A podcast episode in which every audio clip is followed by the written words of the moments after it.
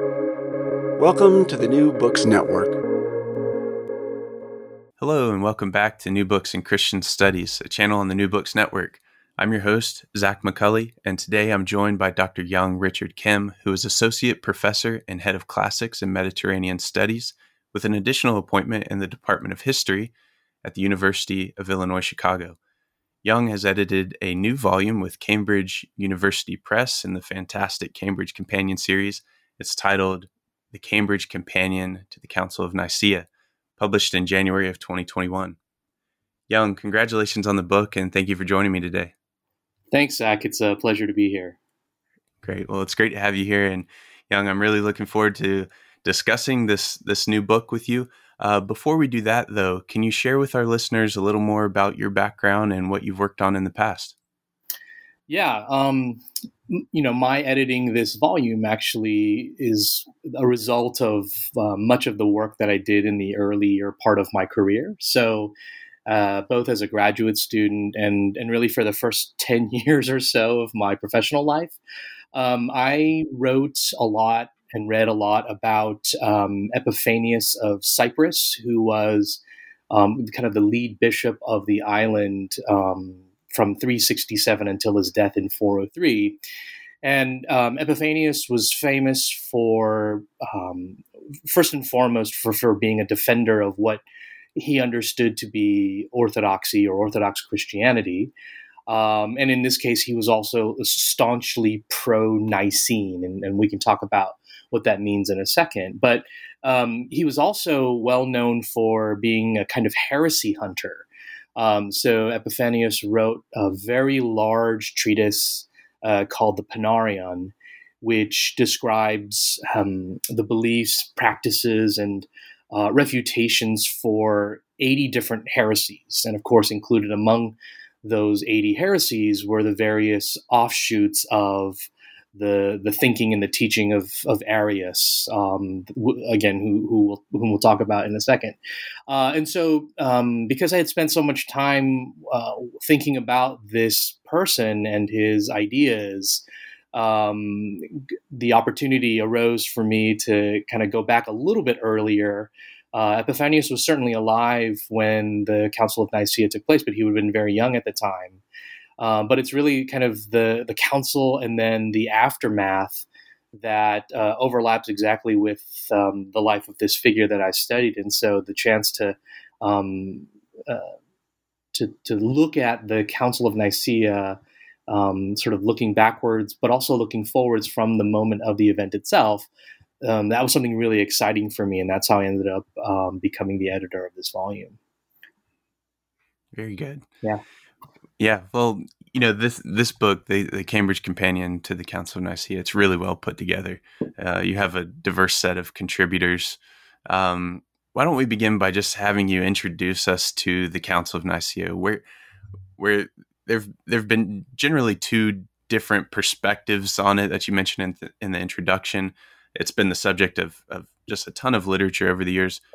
Where does this book fit in? Yeah, great question. Um, so, so one of the fascinating things about the Council of Nicaea is that it's, you know, arguably one of the most important moments in the history of Christianity. It's a, you know, what we call like a watershed moment or a turning point or, you know, whatever uh, descriptor we want to use. Um, but at the same time, it's also one that is um, really contested at every turn. You know, so the chronology is contested. The sources uh, are are few, but then they're also contested. The origins of the the debate that led to the council, um, the different players involved in the lead up to and during and after the council, pretty much everything about the Council of Nicaea has a different sort of interpretive angle by scholars over you know really over the centuries um, and so um, i'm really fascinated then by this this moment that is uh, as i say in the introduction you know most christians around the world you know at least know in part something about the council of nicaea because um, most Christians around the world on Sunday recite um, what they understand to be the creed. Uh, and so, you know, in, in the modern vocabulary of, of Christianity, the, the Council of Nicaea or the Nicene Creed is is, is there, and um, and yet it is this event that is um, really so debated, um, and and I think in a lot of ways that's what is also um, quite fascinating and, and and really fun for for those of us who kind of engage in this period is that um, because we have this limited set of sources for this event, um, we can have these kind of radically different perspectives. Now, the the the point of view that I present in my introduction to the volume is um, uh, the starting point actually is with this um, novel by Dan Brown. I, am sure many of uh, our listeners will will know the Da Vinci Code, and, and of course there was a, a Hollywood film that was made uh, uh in adaptation of that novel, um, directed by Ron Howard. And so in that um, novel and in the the movie the you know, one of the, the characters, uh, this kind of crotchety old man um, who knows all about uh, history and conspiracies and this kinds of things, and I won't give away the plot if you don't know about it. But you know, he basically presents the Council of Nicaea as this conspiratorial moment where um, the Emperor Constantine, you know, the first Christian emperor, um, essentially made the decision or forced people to agree with his decision that Jesus Christ um, would now henceforth be understood and believed to be the Son of God, divine. Um, and so, uh, as a result, then any points of view that uh, go against him, uh, uh I'm sorry, go against the idea that Jesus is divine would be considered heretical, and then any books or writings that um, would would say anything other than Jesus is divine would be would be condemned, right? And so then uh, this fits into the plot line of, of of Brown's novel for for a variety of reasons relating to um, the Holy Grail, but I won't get into that. Um, but but that's kind of one extreme polar end, you know, that this council decided Jesus was God and then that was a kind of uh, conspiracy or power play or however you want to present it. And then, of course, the other the other point of view is that um, you know this is a moment when the eh, you know, and this is a, uh, something that's disputed as well, but this is a moment when the doctrine of the Trinity, you know, the belief that the divine Godhead or God, um, you know, exists is one God but exists in as three persons that um, you know people will say this and this is probably something that i even learned you know when i was going to church growing up is that you know the doctrine of the trinity was um, defended here at the council of nicaea um, against uh, against heresy. Uh, so it's these kind of two extremes conspiracy and uh, um, and defense of the faith uh, that that lie at those two ends. And really, you know, the work of historians and scholars who study the Council of Nicaea, it's really the in between spaces where a lot of our debates happen, and that's where it, it's kind of messy too because they're just um, are you know there's a limit of sources and a limit of of what we can draw from them, and so hence we have these ongoing debates even to this day about the council. Yeah, that's a great introduction and really really helps help helps frame the book for us. And you know, this is a really comprehensive study that you've produced here. We've got essays on on the council itself, what came of it, its reception, also the context, which are so important. Yeah. I'm wondering if you can share with us uh, some of the social political context and the lead up to Nicaea uh, maybe introduce us to to some of the essays that that sort of deal with that, with the complexity of you know these moving parts culturally, ideologically in those mm. years, mm. three twelve to you know, three three twenty four. Yeah, yeah. So what's really interesting too is that um, one's academic discipline, you know, sort of the lenses by which we study the past or the sources uh, that that tell us about the past.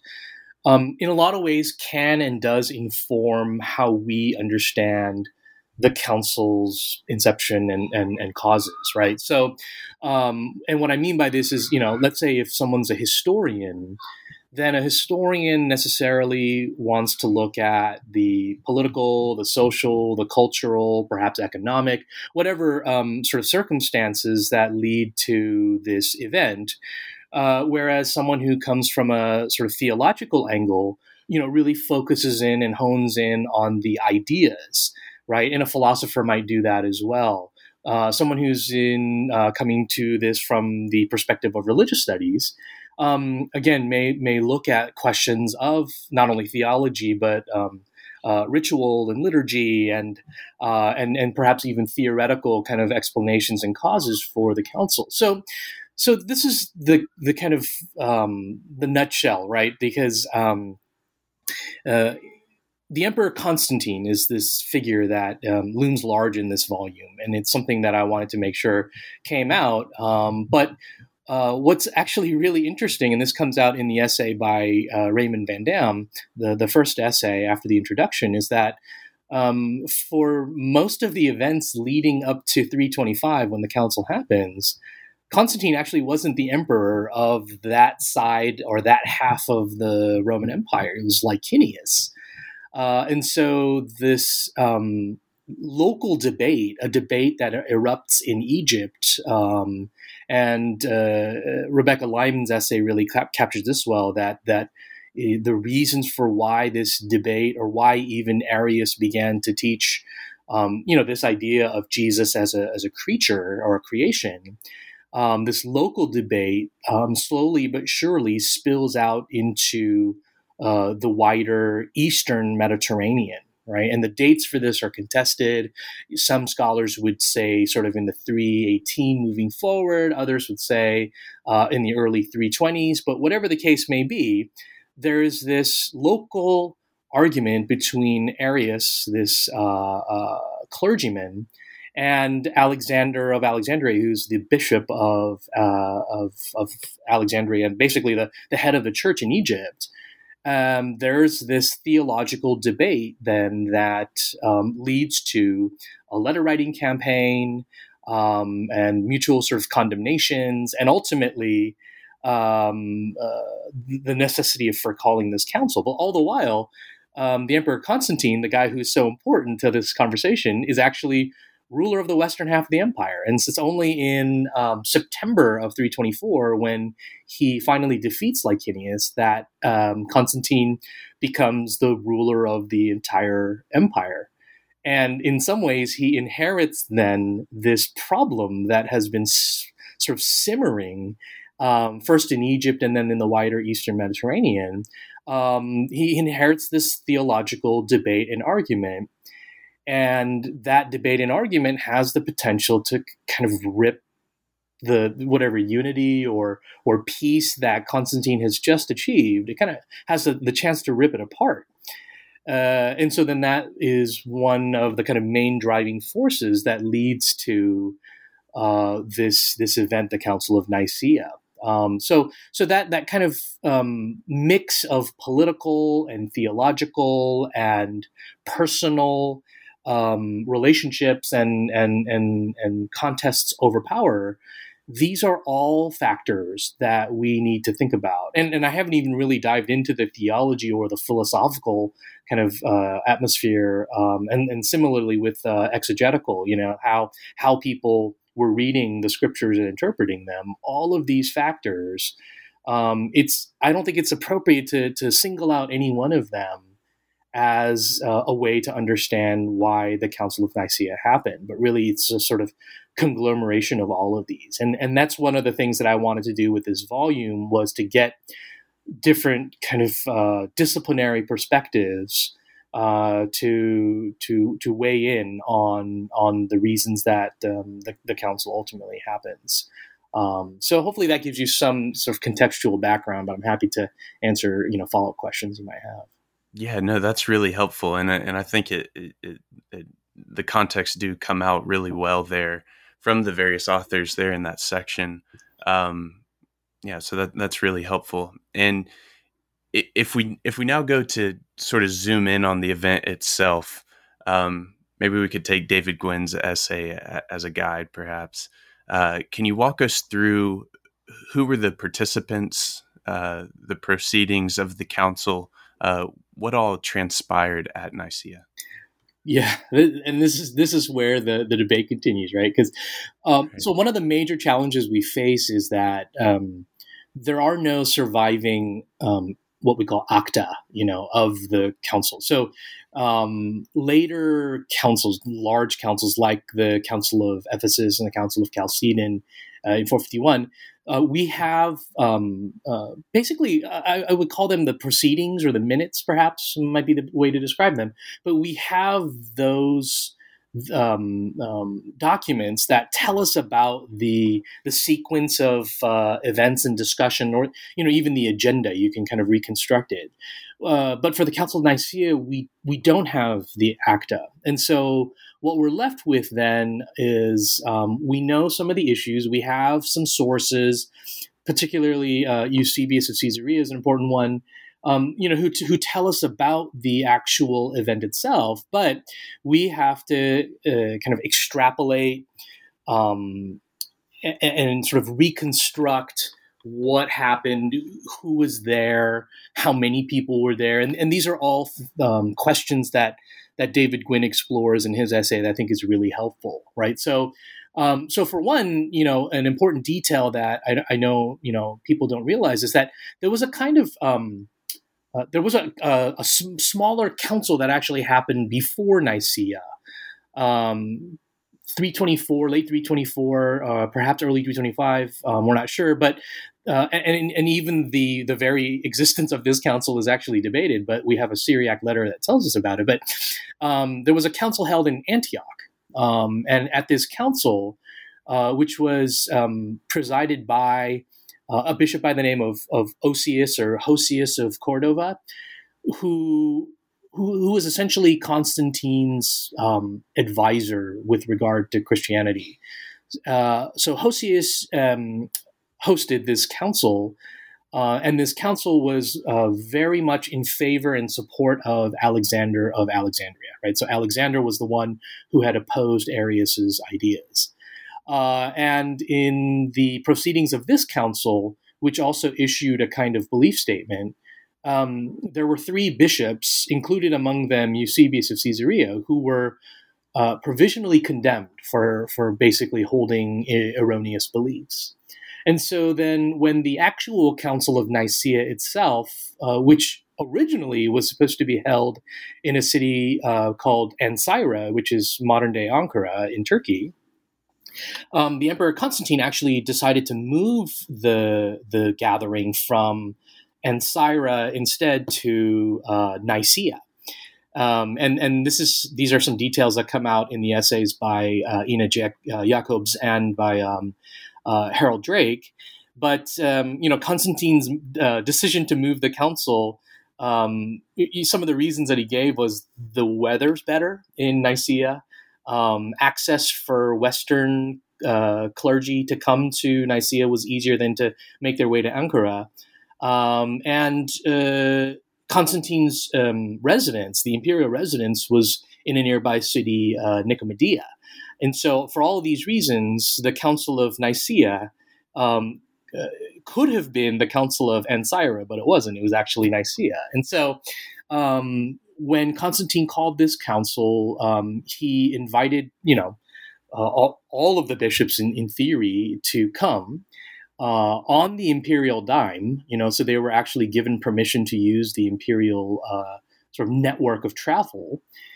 And uh, it, uh, you know they gathered in Nicaea, and and again, this is an, an important question that Ine Jacobs explores in her essay um, we're not exactly sure like what the space would have looked like or if it could even accommodate how many you know people we think were there. Um, and so the council uh, the traditional number for the, the participants is uh, 318 bishops or signatories. Um, but this is a Laura later kind of tradition that um, actually has a, a, a basis you know so um, from Genesis 14 14, there's a description of Abraham's servants. And so that perfect number of 318 uh, kind of was appropriated in later traditions about the Council of Nicaea. And um, different sources tell us different numbers, but um, we think between, let's say, you know, 200 to 300, um, you know, bishops would have participated in the proceedings. Uh, but on top of that, you know, every one of these bishops would have had a, an entourage, you know, of anywhere between three to a dozen uh, staff, clergy, uh, support. And so the actual gathering at Nicaea, and this is something David De Gwynn explores too, is we could have had probably somewhere in the range of 2,000 people, um, you know, all milling about at this event. And, and what was so um, just monumental. And I think if I was there, if I put myself in my in in in my bishop's shoes there, uh, terrifying um, about this gathering is that the the emperor of the Roman world, it, it, he was he was there, and and David does a great job of of of helping us set this scene that Eusebius describes of Constantine coming into the gathering. Um, you know, and and and Eusebius describes him almost like an you know an angelic being coming in and and Constantine sort of keeps his head and his eyes down as a as a way to to demonstrate his humility um, but the fact that the emperor opened the council you know he he's sort of the the the master of ceremonies who got it started although Eusebius is is pretty emphatic that once the proceedings began he just um, sort of took a back seat to what, what, what unfolded but um, the fact that the emperor was there is such an important detail that is, I think, in many ways underappreciated. And, and one of the reasons why is um, not not a decade earlier. You know, a little. Take that back. A little over a decade before this, you know, Christians in the particularly the eastern half of the empire, they were actually still experiencing, um, you know, active persecution um, so people who were at the council lived through um, the the persecutions of the early fourth century. Um, and of course, the, the perpetrator, if we can say that, of the persecutions were was the the imperial state. And so here now, the head of that state, the emperor, is at the council, and so his opening of this, I think, really marks uh, a, a, a, profoundly important moment. And I, I would say, like, deeply terrifying. Now, um, Eusebius again emphasizes that Constantine's uh, apparently his bodyguard wasn't uh, in in the hall where they met, and so maybe that was a little less frightening. But but nevertheless, I think that's that's an important detail. And so from that point, the the the the beginning of the council, uh, the dates are again argued May or June of 325, but then we have this kind of series of uh, debates um, that we have like glimpses of, right? And of course, the uh, one of the first issues that had to be resolved was whether or not to seat those three bishops who had been provisionally deposed um, at uh, or condemned at the Council of Antioch. And once that's resolved, then then they kind of get into the heart of the issue. And um, and again, it, it's not exactly clear, but but one of the key players here that needs to also be allowed to participate fully is um, Eusebius of Nicomedia, right? So there are two Eusebiuses that are really important players in this uh, in the council. Eusebius of Caesarea, who's a sort of bishop and a historian, and a, he writes a biography of Constantine, and then Eusebius of Nicomedia, who's actually a really powerful and influential bishop. Um, and he is a supporter of and a partisan on behalf of Arius uh, and others who support Arius. And so Eusebius' presence here is then contrasted with the presence of Alexander of Alexandria and most likely Alexander's um, younger um, support staff member, um, Athanasius, who will, of course, later succeed him. Uh, and so, you know, the traditional perspective then is that you have these two sort of camps, you know, one side pro Arius, the other side pro Alexander, and then they have this kind of debate and and, and argument over over theology. but I think the essays in the volume two, and David's point uh, as well, David Gwynn, is that um, actually the the two camps idea is, is a way oversimplification because um, there was a lot of fluidity and a lot of kind of uncertainty and um, um, different uh, theologians were along the kind of two polar ends and, and in, the in between spaces. And so, really, this debate is not necessarily just between two sides, but a really kind of um, uh, a bunch of different perspectives, perhaps even some uh, bishops who weren't persuaded one way or the other, maybe even some who came with an open mind uh, and were really intently listening in on the, the, the arguments that were presented. But whatever the case may be, the proceedings, um, you know, are obviously contentious, um, but they're eventually resolved by the promulgation of a creed. Um, which we can talk about, um, some uh, anathemas or condemnations that accompany that creed, uh, and then there's some depositions, including Arius. Arius is deposed and, and sent into exile. And so um, there's this um, month long um, council debate. And there are other issues too that come up uh, the date of Easter and how to calculate it. Um, there are canons. So, so these uh, sort of proclamations by the council for various issues relating to the church. Um, and so, you know, among these, there are, you know, uh, there are uh, there were some other issues, uh, including a schism in Egypt. But all this to say, um, we have to uh, kind of reconstruct as best we can what we know of the proceedings. But I can tell you that they were messy, and maybe that's the last thing I will leave you with. Well, Young, you mentioned the creed, and and I want to get to to the outcomes of of the Council of Nicaea. Mm what we think of immediately a, a, lot of readers do is is the Nicene Creed. How did the production of this one compare to the production of other creeds? Yeah, and um, can you speak to how uh, how it was received uh, right there off the bat, or uh, how, what was its immediate reception? Yeah, this is a great question. So, I mean, we we know, of course, that um, churches before the Council of Nicaea um, had creeds, or or what we might perhaps say in a, in a less formal way, um, you know, professions or, or statements of faith. Uh, and in particular, you know, we know that um, churches in various cities in the empire um, had these statements that would be recited at the time an individual was baptized into the church, right? So, so baptismal creeds or baptismal statements or um, you know, uh, statements like this used in a liturgical function setting, um, we know those those were around. Um, and then you know there there was there there had been up to this point a growing tradition uh, among you know some of the, the the important sort of Christian writers.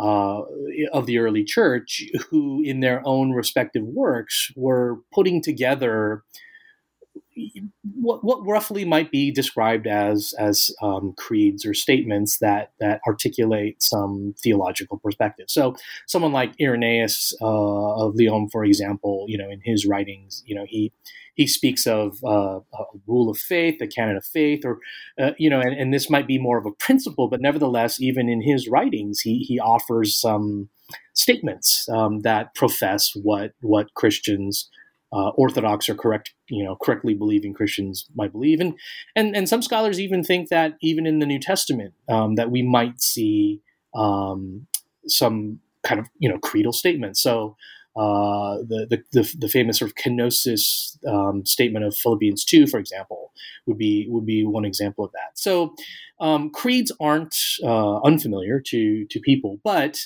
um, at the Council of Nicaea, what, what's really quite interesting is that um, um, Eusebius of Caesarea tells us that in order for him to uh, be seated, uh, because he had been provisionally condemned, he produced um, the baptismal creed of his city, of Caesarea.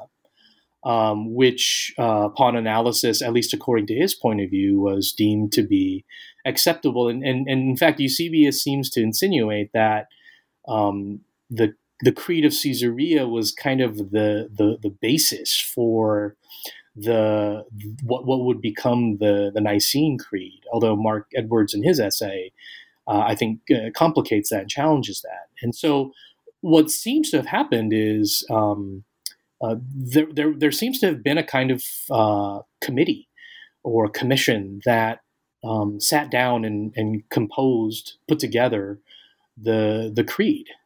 And one of the most important and uh, ultimately contentious points of this creed was the insertion of this uh, word uh, homoousios. Okay? And I, I, know some of our listeners will will know this word because you know if anyone who's taken a church history course knows homoousios is this word that we translate into English as roughly something like uh, consubstantial or um, the same substance. Um, and so there are sort of endless debates about who introduced this word, homoousios. Um, Eusebius even says that Constantine um, um, suggested this. Um, other scholars have sort of looked at Hosius of Cordova uh, or Alexander of Alexandria. Um, but what's interesting is that this term that was used to describe the relationship between the Father and the Son as being uh, this, of the same substance, um, the term itself was actually condemned or, or at least uh, uh, rejected in the previous century um, over a different theological debate. But whatever the case may be, um, this committee or this small group of theologians at the Council of Nicaea decided that homoousios would be this word that helps to resolve this debate, right? And the debate is what is the relationship between the Father and the Son? And ultimately, for Arius, um, it seems that um, you know, again, Arius isn't saying that Jesus doesn't have this, you know, divineness about him, but but that nevertheless that the Arius seems to have argued that that Jesus um, came to be. He, he, he was created. Uh, and in, in that way, then he has a beginning point, right? Um, whereas if the on the other side of this debate, or uh, you know, um, to, to use that kind of binary, which I'm, i earlier said we shouldn't. But nevertheless, you know, this this um, the other side of the the perspective would say if if we acknowledge that Jesus is of the same substance of God, and God is eternal, unchanging, um, then the implication is the same for the Son, right? So then that then you would affirm the eternal uh, eternality of the Son, that He's not a created being, right? And and begottenness will become this descriptor to to help explain that, or if we're more specific, an eternal begottenness. But that that's a, a debate for a later time. But uh, all this to say, you know, homoousios was presented as this word that would then um, resolve this debate, and Constantine seems to have been happy about now, one of the problems with homoousios, when you say substance, right, even in English, uh, the, the word in Greek is ousia, but in, in English, the word substance implies like stuff that you can touch, right? Something material. So I could, I, I don't know, think of like, um, um, like silly putty. You know, that's a, a, substance that I can kind of mold and, and, and, and shape in a way that I want. And so if you introduce the language of substance when you talk about God, for some theologians, that was a real problem because it, then it seemed to suggest that God is material. Right. And if God is material, then the question is, well, who made that material? Where did that material come from? And that's obviously something you can't say about um, God, you know, in this case, we'll say God the Father. Um, you know, whereas you might be able to say that about um, the Son, but nevertheless, homoousios becomes this this really contested terminology. Um, but um, almost everyone signs on to the creed, even Eusebius of Caesarea.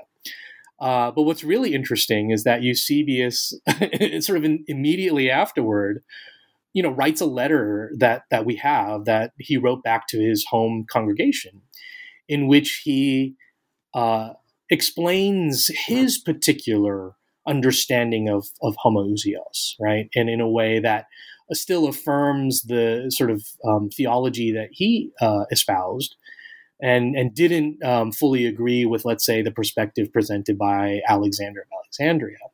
So all this to say, then um, the Nicene Creed, which you know we recite, uh, you know Christians recite a form of it in their churches today. It's actually an adaptation of this uh, of the Nicene Creed.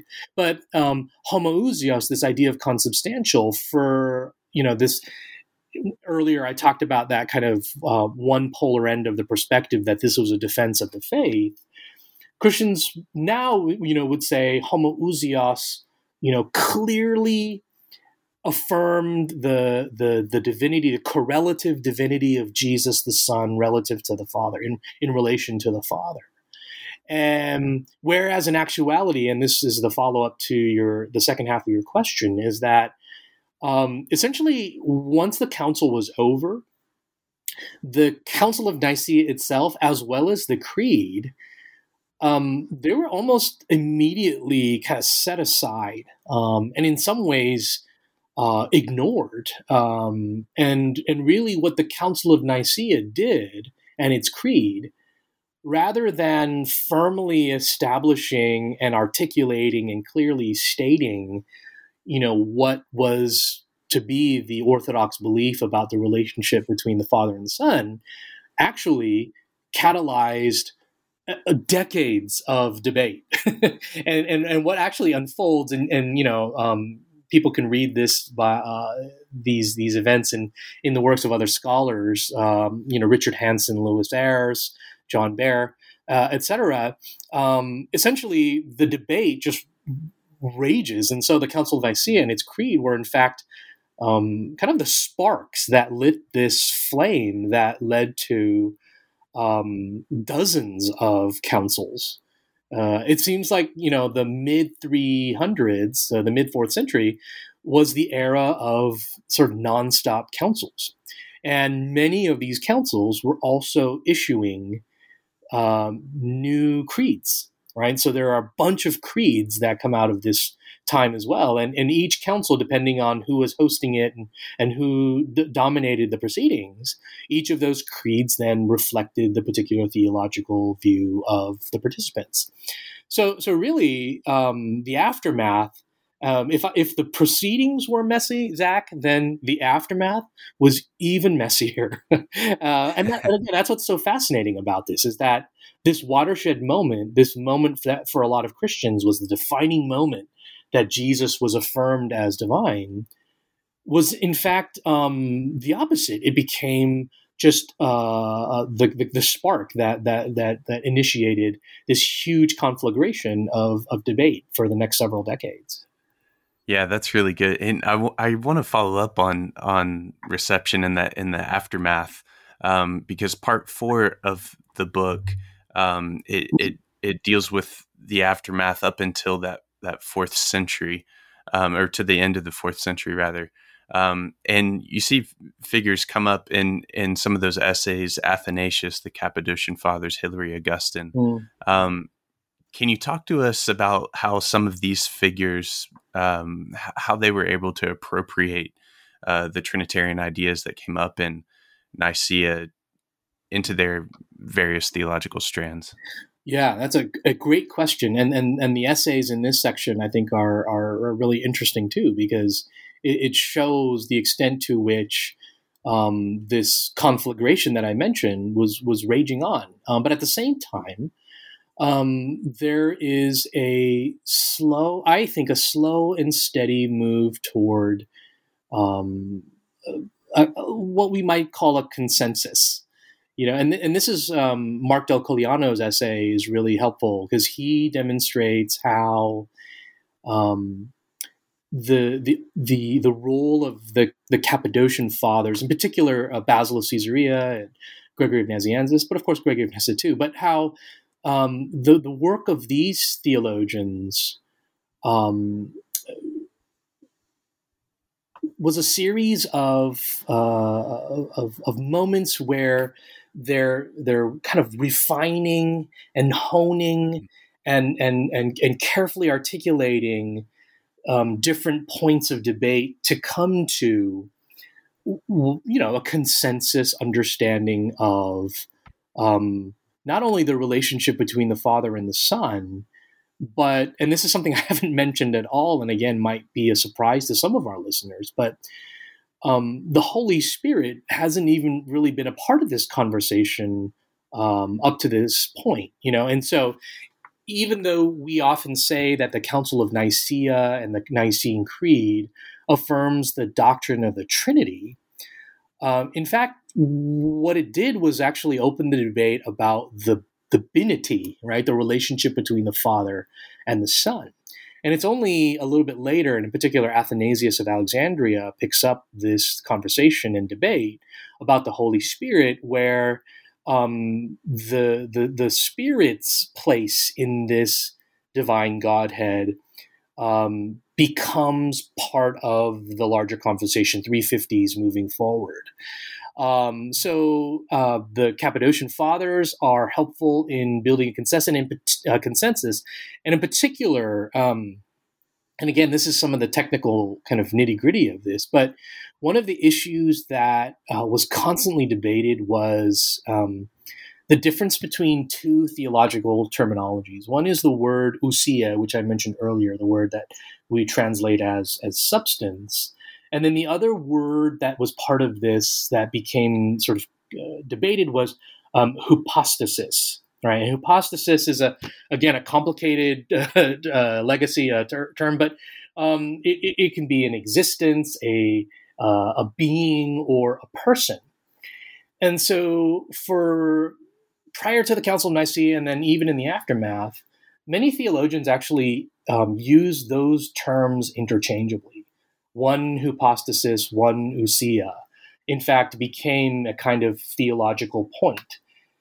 Um, and so, one of the things that um, the Cappadocians did that was important was, um, and there were other theologians who were doing this as well, but um, they made a clear distinction between the word substance and then the word person.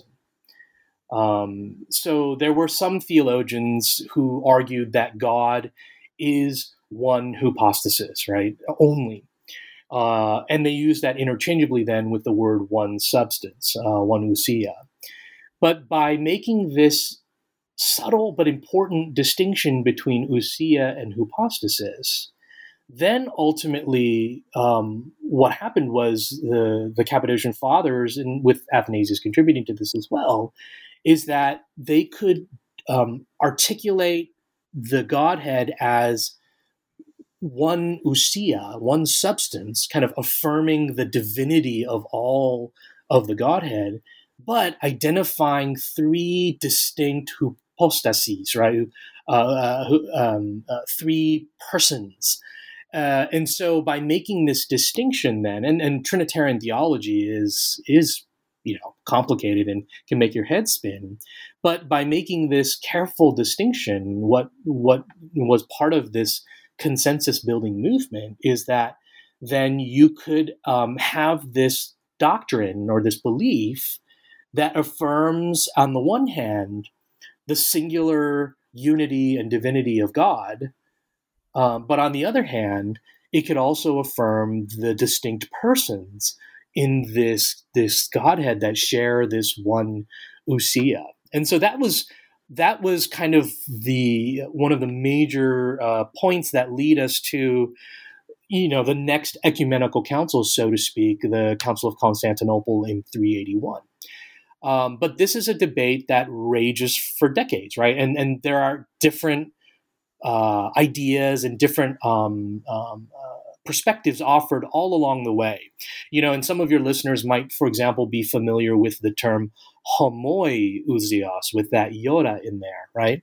And homoi ousios is a term that means, you know, something like um, a similar substance. So not the same substance, homo ousios, but similar, homoi ousios.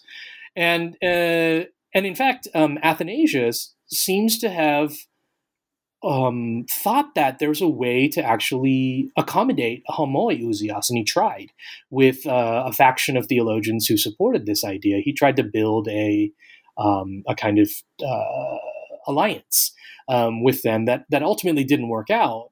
Um, but you know, these are fine points of difference that um, different theologians were, were arguing, and of course, some of the more extreme ones um, one perspective said, let's get rid of Ousia language altogether. Let's ignore it completely because it doesn't appear in scripture in reference to God.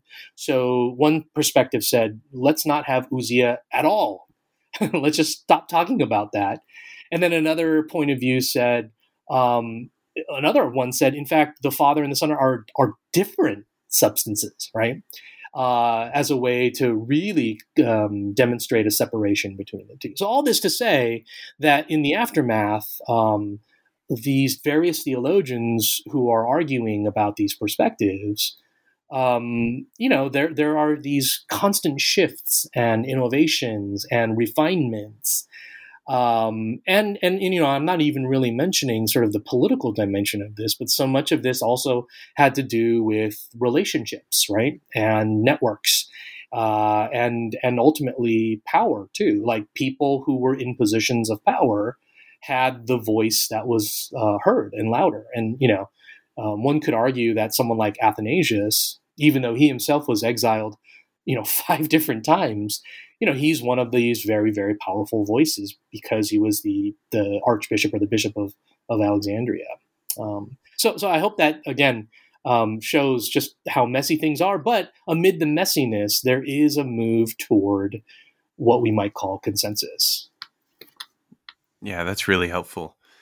Well, Young, if we if we move then to look at at the long reception, yeah. because there's been a number of years that have gone by, even from those uh, sections we were just talking about at the end of the fourth century. And this final section of the book, it deals with the long reception, looking at these two distinct traditions. Those are the the Eastern churches and then the West as well. Um, there's essays that cover just a lot of a lot of material and um, and kind of show Nicaea as as you've said earlier on as as kind of a reference point for later councils and issues. Mm. Um, but I, I want to ask specifically about Geoffrey Dunn's essay where he talks about um, modern receptions or a modern Catholic reception of Nicaea.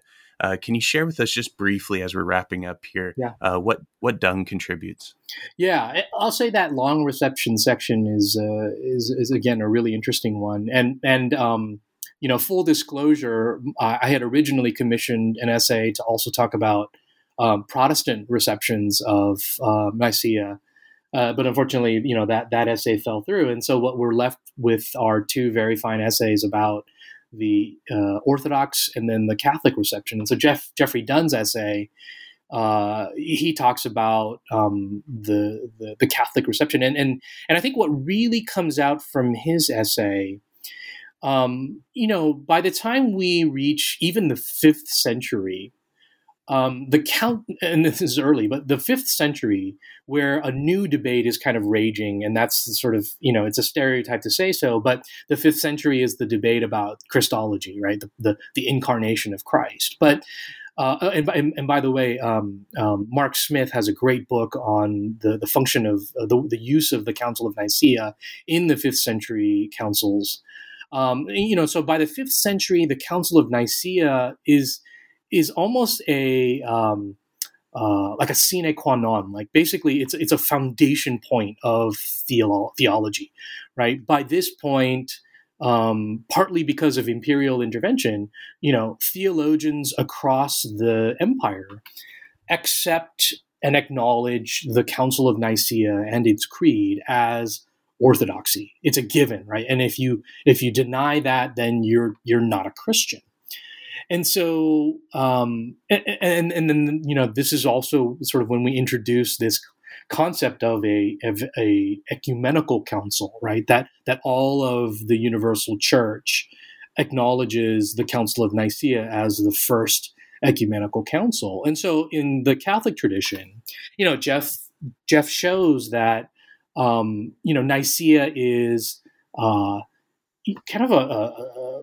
a um, signpost, a mile marker, a, a, a, point of the history of the church that is um, kind of like what I alluded to earlier. This this this this uh, point that is um, uh, a watershed moment, uh, a no compromise. You know, once the doctrine of uh, the the Trinity, so to speak, is affirmed uh, according to tradition by the Council of Nicaea, then moving forward, the Council of Nicaea is kind of the the, the foundational point uh, for all other conciliar gatherings, right? And so, what's interesting then is that. Um, and this is tied to a lot of historical developments, but as the East and the West their destinies are moving in different directions. Um, you know, the Orthodox Church acknowledges the sort of first seven councils as ecumenical councils shared by the churches. And then as each side has their own particular um, trajectories, the, the Western Church and what eventually we might call the Roman Catholic Church, they have um, many other councils that they uh, that the church acknowledges and recognizes as you know authoritative or what we might call ecumenical and so you know the the east and west have these kind of diverging trajectories um, and it, sure it has to do with theology and liturgy and, and ecclesiology but it also has to do with um, you know empires and politics and power and this kind of thing um, but but we're moving in different directions. Um, what I think is really helpful in, in again Geoffrey's essay is he also shows the extent to which the canons of Nicaea, and I know we didn't have time to talk about these very much, but the canons also become very very important um, uh, uh, signal posts, uh, markers of um, proper practice. And so, even as the Catholic Church has this really rich and sophisticated development of canon law, and this is something that does come out in Andreas Weckwerth's essay about the canons. But you know, canon law and and you know, sort of the rules that govern the church and, and its life and and the life of its its members, um, the the Council of Nicaea and its canons uh, the, the, the echoes and the traces of the the council last you know until the very this very day you know and in that way i think geoffrey really shows how you know the legacy of this historical event is uh, has lasting implications. Um, and and and you know maybe this is the best way to close this um, conversation um, uh, is that uh, as I mentioned, you know, as Christians around the world recite this creed uh, every Sunday, you know, that shows this this incredibly long lasting legacy of this event, even if the the memory of it is is is fuzzy for a lot of people. And then, of course, the actual events themselves are deeply contested. But nevertheless, I don't think there's any denying that the Council of Nicaea and its creed um, have this lasting um, impact to to our very day. That's really well said there. Appreciate that. Yeah. And Young, you've been really gracious with your time. Uh, we want to let you go, but real quick before we do that, uh, can you share with our listeners uh, what you plan to work on next? Yeah, yeah. So, um, as I mentioned, I, I spent a lot of my career working on this Bishop Epiphanios of Cyprus, Epiphanius, right. and uh, and in some ways, um, I feel like my relationship with him has gone on long enough, and so I'm trying to move on to other projects. Um, and so, you know, I'm actually working. I, am I'm, I'm actually trained uh, trained as an ancient historian, so my expertise is really is is in is in late antique history. And so I'm writing a book now on um, the island of Cyprus. So there's still a connection because Epiphanius was the um, you know the the lead bishop of Cyprus, but but um, I'm I'm really interested in the the history of this island. Uh, I think particularly from the fourth through the seventh centuries. Um, and of course, the history of Christianity and, and in particular hagiography is very much a part of uh, understanding Cyprus in this period. But um, but that's my my current project. Um, so very different than Epiphanios, and certainly different from the Council of Nicaea. But um, you know, there there are obviously going to be points of intersection as well. Well, we'll be sure to look out for future work from you. It'd, it'd be great to have you back on the show. But uh, for now, thanks for editing this volume yep. uh, with, with, with Cambridge. Uh, it's called the Cambridge Companion to the Council of Nicaea. It was published January 2021. Young, thank you so much for joining me. Zach, it was a pleasure, and I thank you for your really poignant and thoughtful questions. Great. And, and thank you all for listening. We'll see you next time on New Books and Christian Studies, a channel on the New Books Network.